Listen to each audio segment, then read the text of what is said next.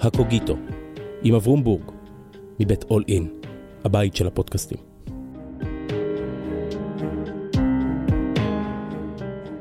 שלום, כאן אברום. הנה מחשבה אחת בימים האלה שכל כך קשה שלא לחשוב בהם. רחל שפירא העדינה, המדויקת, הנפלאה, כתבה מזמן כך: ולכאורה עסקנו בשלנו, רק בשלנו, בלי לבקש גדולות ונצורות. שלווה מופרת וכבר אחרת, ואין טעם לכסות, כי בפתח נכנסות התמורות. מי שצמא לכל מחווה של חסד, אוזנו תופסת, איך הקריאות חוצות את הרחוב. שואל עדיין, שואל מאין, כן, מאין כוחות לשאוב. זה בזון הביט, ונטמע שנית, אם ראינו נכונה, לפעמים אני, לפעמים אתה, כה זקוקים לנחמה. מי שחווה את בעירת הקיץ, ליבו לבית, ופני הנוף ראי לחרדותיו. את מי ישביע, את מי ירגיע, ועל מה יתפלל עד הסתיו. זה בזון הביט, ונטמע שנית, אם ראינו נכונה, לפעמים אני, לפעמים אתה, כה זקוקים לנחמה. כל אחד מאיתנו חווה עכשיו את בעירות הקיץ. אין מי שלא רואה בפני האחר את השתקפות חרדותיו שלו, וביחד כולנו מסתובבים כהלומים וכה זקוקים לנחמה.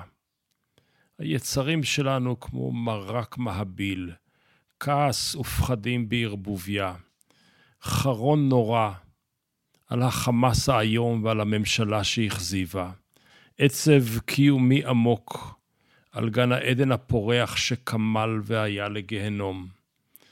על חפים מפשע באשר הם, על המתים שהלכו, ועלינו החיים שנותרו, וחיינו שכבר לא יהיו כשהיו. מתוך התהומות והחושך, התוהו ובוהו, אני מבקש להציע בעדינות, בצניעות, את נחמת אמי המנוחה. הטראומה והפוסט-טראומה היו חלק בלתי נפרד מחיי משפחתי, בחיי הוריי ובחיינו שלנו. עם כל זאת, מי שלא הכיר את ההיסטוריה של אימא שלי, לא יכול היה להעלות על הדעת שיש בה משהו פגוע. שמחת החיים הסוחפת שלה לא הועבה כמעט אף פעם על ידי זיכרונות עבר שבאו לבעט אותה בלילה או להשבית את האושר המתמיד שלה. החבילה שלה, חובה להגיד, הייתה ענקית.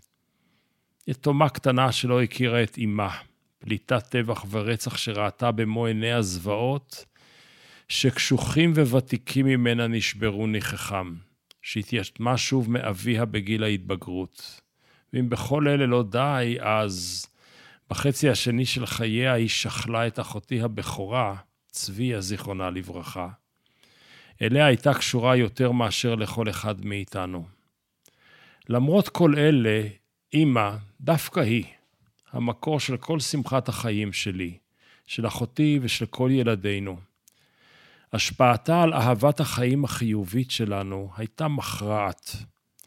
בכל פעם שהגעתי לצומת בה נאלצתי להכריע בין אופטימיות לפסימיות, בין תוגה לשמחה, בחרתי בדרכה, ומעולם לא הצטערתי על כך. כשאימא הייתה בת שמונה, ב-1929, בתרפת הארורה, רעדה האדמה בחברון. מה את זוכרת מהימים ההם? שאלתי אותה כמעט שמונה עשורים יותר מאוחר. כמעט כלום היא הודתה בכנות. אני חושבת שמרבית הזיכרונות שלי הם סיפורים שסיפרו לי על הימים ההם, ואימצתי אותם לעצמי כמו נולדו בתוכי מאז ומעולם. זו הייתה שבת של קיץ. המשפחה התאספה בחברון כדי לחגוג שמחה כלשהי. אבל האוויר הארץ-ישראלי כבר היה מלא ברגשות אחרים. המתח בין יהודים לפלסטינים היה בשיאו. הם לא ידעו את זה, אבל אז בעצם התחיל הקונפליקט. בתרפ"ט, אצלנו ואיתנו. הרבה פוליטיקה והמון הסתה דתית קנאית. לא זה המקום לקבוע מי התחיל. מספיק לדעת שבשני הצדדים לא הייתה מנהיגות מרסנת. לא הייתה הידברות, והשלטון הבריטי שקיבל את הארץ כמנדט לא עשה די, בעצם לא עשה כלום כדי להרגיע את הרוחות.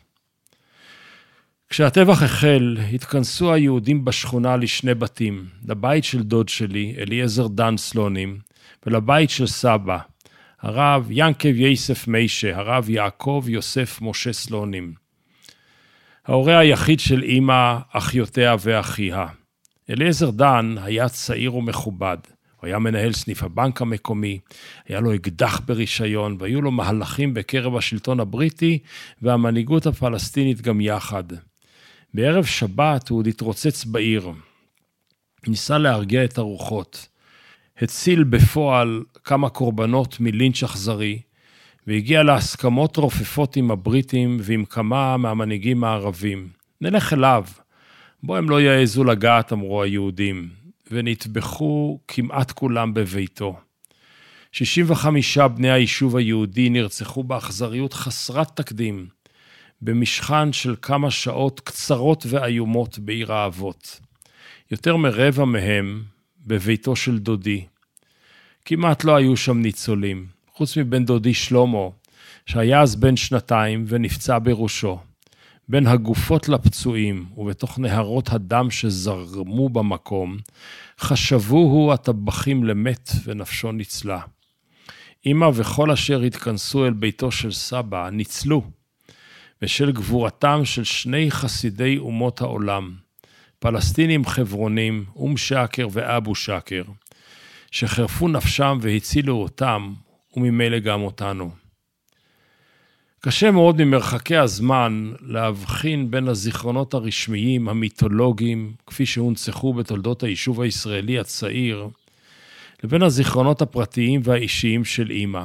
ובכל זאת, משפט אחד שלה נראה היה לי תמיד כמאוד אמיתי, שלה ולא של אלה שסיפרו לה. אחי גר בכניסה לעיר, היא סיפרה לי מאות פעמים. ואנחנו גרנו במעלה הגבעה, כאשר בינינו מפריד שדה ריק, כך שמחלון ביתנו יכולתי לראות את המדרגות של בית אחי. באותו הבית למטה היה בית הספר בו למדתי. ביום הנורא ההוא ראיתי על המדרגות נוצות מתעופפות, וחשבתי שזה שלג, שזה יפה כמו שלג. אוי, אמא לעצובה שלי, אוי, רבקה להקטנה. היית אז מבוגרת רק מעט מהנכדים שלי היום, ואני רוצה כל כך להושיט לך את ידי ולחבק אותך שוב. רק עוד פעם אחת, חיבוק גדול ואוהב ומגן, כי אז ביום הגדול והנורא ההוא, אפילו על שמיכות לא ריחמו. שיספו אותן כמו היו גם הן גרונות אנושיים. אמא, עכשיו אני מבין, רק את היית מסוגלת לראות את הנוצות שהתעופפו מהשמיכות השחוטות, ולחשוב שזה שלג. רק כך הצלחת להפוך את נקודת השפל האנושית ההיא לנקודת היציאה שלך אל החיים שלנו. כמעט את הכל רצחו וטבחו ואנסו לך שם. רק את האופטימיות שלך לא הצליחו להרוג.